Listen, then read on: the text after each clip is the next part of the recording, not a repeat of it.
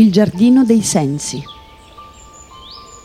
È un giardino dei profumi per i non vedenti, con una serie di aiuole in muratura dove vengono coltivate specie riconoscibili attraverso caratteristiche olfattive ma anche tattili, come le piante pubescenti che sono ricoperte di una fitta coltre di peli, corredate da appositi cartellini scritti in braille così da consentire una conoscenza approfondita delle piante ci immergiamo assieme in un'atmosfera paradisiaca fatta di suoni, colori e profumi intensi.